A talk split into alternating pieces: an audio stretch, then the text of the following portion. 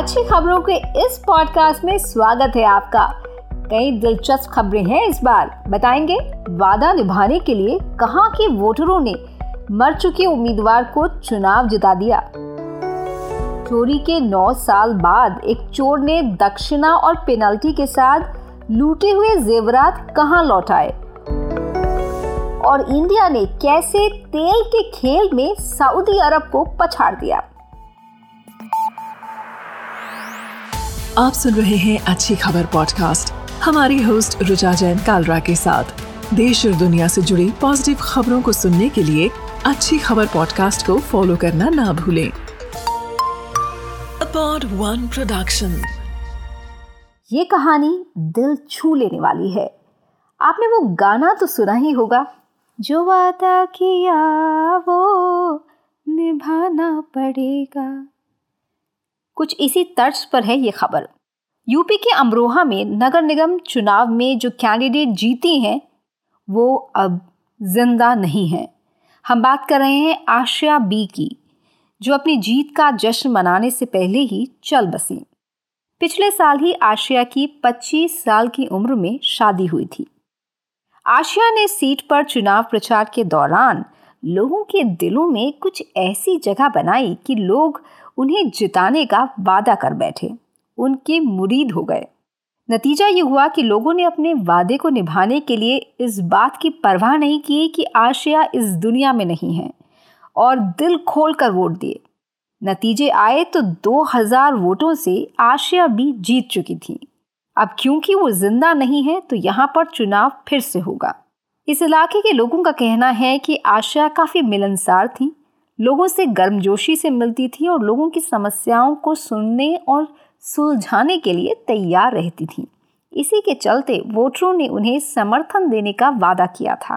16 अप्रैल को पर्चा भरते वक्त आशिया की तबीयत खराब हो गई, लेकिन वो पीछे नहीं हटी।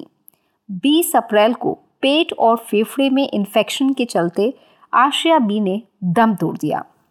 लोगों का कहना है कि उनका वोट आशिया बी के लिए एक श्रद्धांजलि है।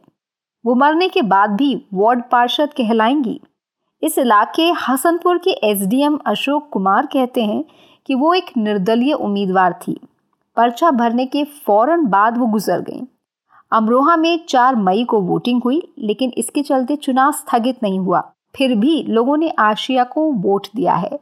वो विजेता बनकर सामने आई हैं। यहाँ पर आप फिर से चुनाव कराकर नए पार्षद को चुना जाएगा। है ना? एक खूबसूरत और दिल छूने वाली कहानी चुनावों से।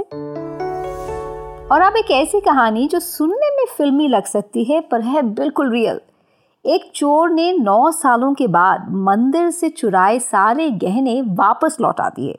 न सिर्फ़ लौटाए, बल्कि साथ में चिट्ठी लिखकर भगवान कृष्ण से माफ़ी मांगी है। और पेनल्टी भी अपनी मर्ज़ी से भरी है।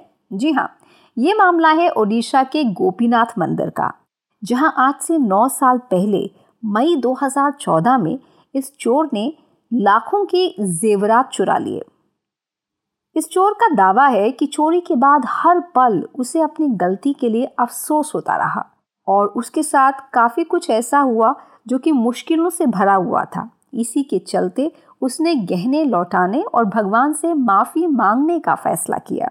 इसके लिए उसने गोपीनाथ मंदिर के बगल के घर के बाहर एक बैग में नौ लाख के जेवर वापस रख दिए और हाँ साथ में तीन सौ एक रुपये नकद भी रखे, जिसमें दो सौ रुपये भगवान को दक्षिणा थी और एक सौ एक रुपये पेनल्टी के दौर पर उसने भगवान के सामने रखे हैं।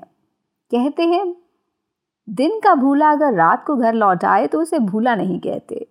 इस चोर ने इस चिट्ठी में माफ़ी मांगते हुए अपना नाम पता तो नहीं बताया, लेकिन अपने किए के लिए अफसोस ज़रूर जताया है। गोपीनाथ मंदिर के आसपास के लोग इसे करिश्मा बता रहे हैं। उनका मानना है कि ये भगवान का करिश्मा है कि जिन जेवरों को वो भूल चुके थे, आज वो वापस मंदिर की शोभा बढ़ाने जा रहे हैं। और आप एक ऐसी खबर जिसे सुनकर इंडियंस कर सकते हैं फील प्राउड तेल के खेल में इंडिया ने सऊदी अरब को पछाड़ दिया है। वो सऊदी अरब जो कि तेल के कुओं से भरा हुआ है और जो दुनिया भर में तेल बेचने के लिए जाना जाता है, वो सऊदी अरब अब भारत से पिछड़ गया है।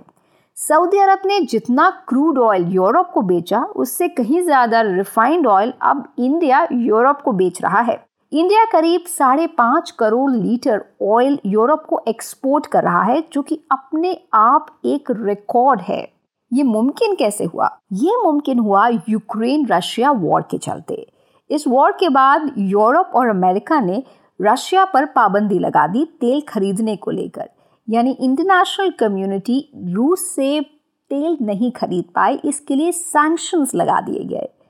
लेकिन भारत इन सैंक्शंस और दबाव के आगे नहीं झुका और अपनी पुरानी दोस्ती का हवाला देते हुए इंडिया ने रूस के साथ तेल की खरीद को जारी रखा। अब इंडिया रूस से क्रूड ऑयल खरीदता है, उसे रिफाइन करता है और यही रिफाइंड ऑयल वो यूरोप को बेच रहा है। यानी यूक्रेन रशिया वॉर का सीधा फ़ायदा इंडिया को मिल रहा है। इससे इंडियन तेल रिफाइनरीज को भी ज़बरदस्त फ़ायदा हो रहा है।